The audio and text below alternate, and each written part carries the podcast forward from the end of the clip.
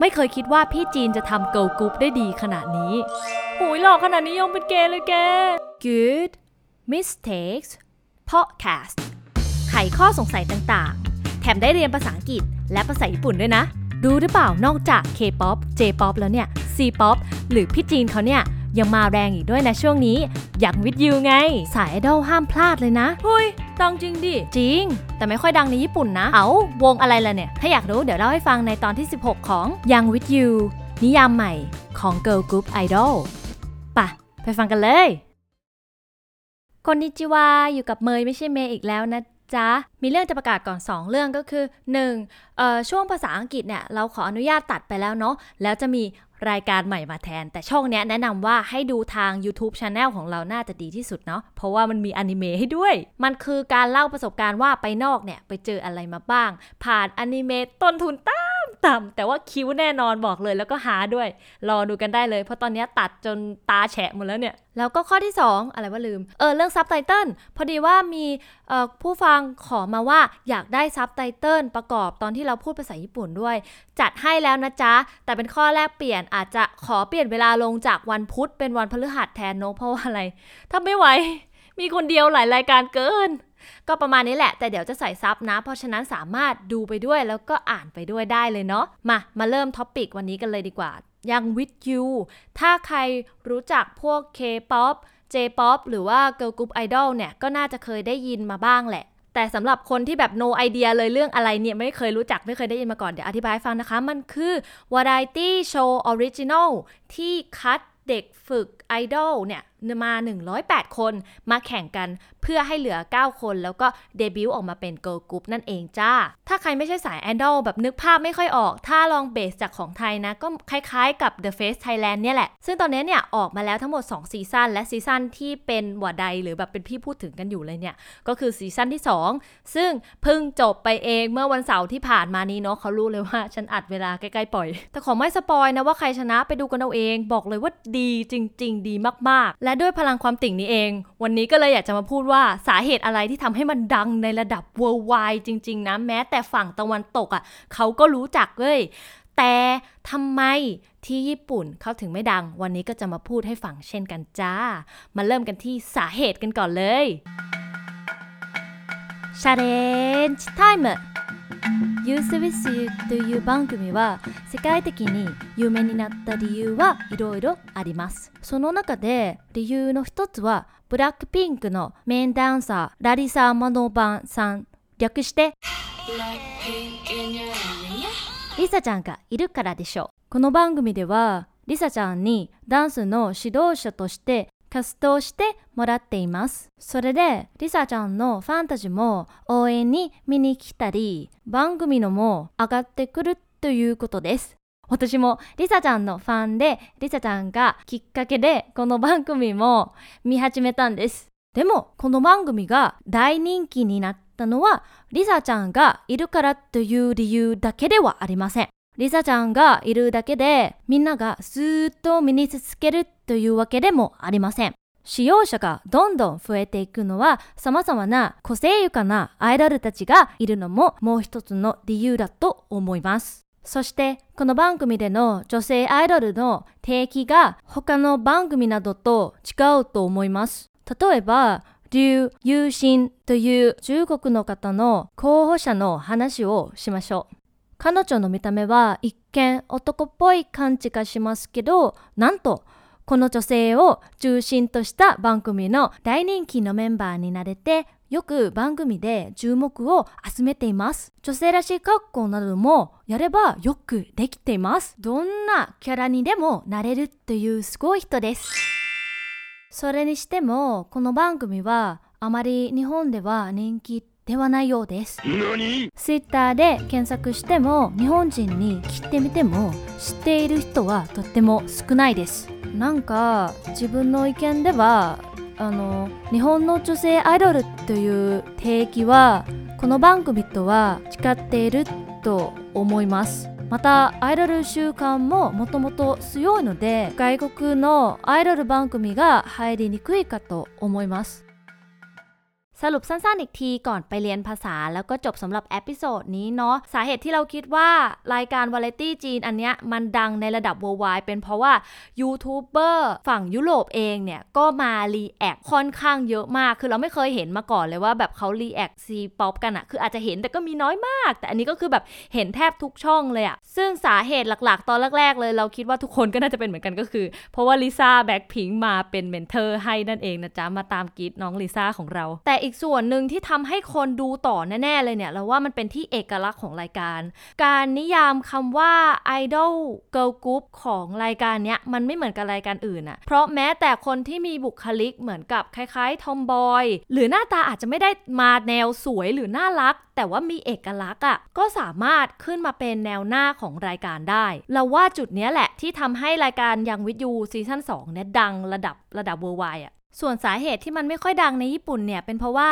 คำนิยามไอดอลมันคนละสไตล์กัน คือเราว่านิยามไอดอลของญี่ปุ่นเนี่ย ค่อนข้างที่จะชัดเจนแล้วก็แข็งแรงอยู่แล้ว มันเลยยากมากที่ฐานหรือนิยามใหม่ๆ จะเข้าไปแทรกแซงอะ่ะเพราะฉะนั้นฐานคนของรายการเนี้ยน่าจะออกไปทาง K-POP ซะมากกว่าในความคิดเห็นของเรานะ และฉันคิดว่ารายการเนี้ยจะเป็นประโยชน์อย่างมากสำหรับคนที่อยากเรียนจีน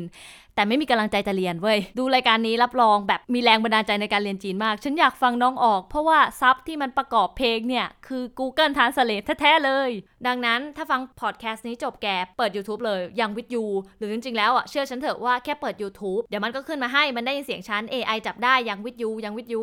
เอาไปไปเรียนภาษากันดีกว่า สำหรับ Language Focus Point ในวันนี้นะจ๊ะ บอกเลยว่าถูกใจสายเมชิคำศัพท์มาเต็มอย่างแน่นอน มาเริ่มกับคำแรก s t o c h a แปลว่าผู้ชม ผู้ฟังใช้กับพวกรายการทีวี หรือรายการวิทยุนะจ๊ะ ส่วนคำที่2 shidocha ภาษาบ้านๆเราก็คือ mentor เนี่ยแหละ mentor ลิซ่าไง มา และคำที่3 kohocha ภาษาอังกฤษก็คือ candidate ถ้าไปภาษาไทยก็คือผู้สมัครหรือผู้เข้าแข่งขัน เฮ้ย ลืมบอกนอกจากเรื่องซับไตเติลระหว่างพูดแล้วเนี่ย ก็ อยากจะลงคำศัพท์ แล้วก็แกมมาที่พูดสอนใน language focus point บน Facebook not Facebook เอ่อ YouTube ด้วย แต่ไม่สัญญานะอันนี้ ถ้าไม่ขี้เกียจ ฉันจะทำให้ แต่ซับอะมีแน่นอนจ้า ต่อต่อต่อต่อ個性 หรือเอกลักษณ์เฉพาะตัว จริง ๆ ถ้าอ่านการ์ตูนบ่อยอะคำนี้เจอบ่อยมากๆเลยนะ โดยเฉพาะพวกการ์ตูนที่มันมีพลังวิเศษอะอย่าง僕のヒーローอย่างเงี้ย เจอแน่นอน และถ้าคนที่มี個性 ชัดเจนเนี่ย มันก็จะออกมาทาง見た目 เลยเนาะ 見た目 ก็คือรูปลักษณ์ภายนอก ใช้คันจิตัวมิดุอะแล้วก็ผันเป็นรูปมิตะ แล้วก็บวกเมะที่แปลว่าตาเข้าไป เห็นไหมเข้าใจง่ายมากเลยคำเนี้ยมิตาเมะ รูปลักษณ์ภายนอก และอีกคำง่ายๆกรุบกริบสามัญประจำบ้านคนดูทีวีบ่อยต้องได้เคยได้ยินแน่นอน หรือไม่ก็คนดูอนิเมะก็ต้องเคยได้ยินโคโนบังกุมิวะโคโนบังกุมิบังกุมิแปลว่า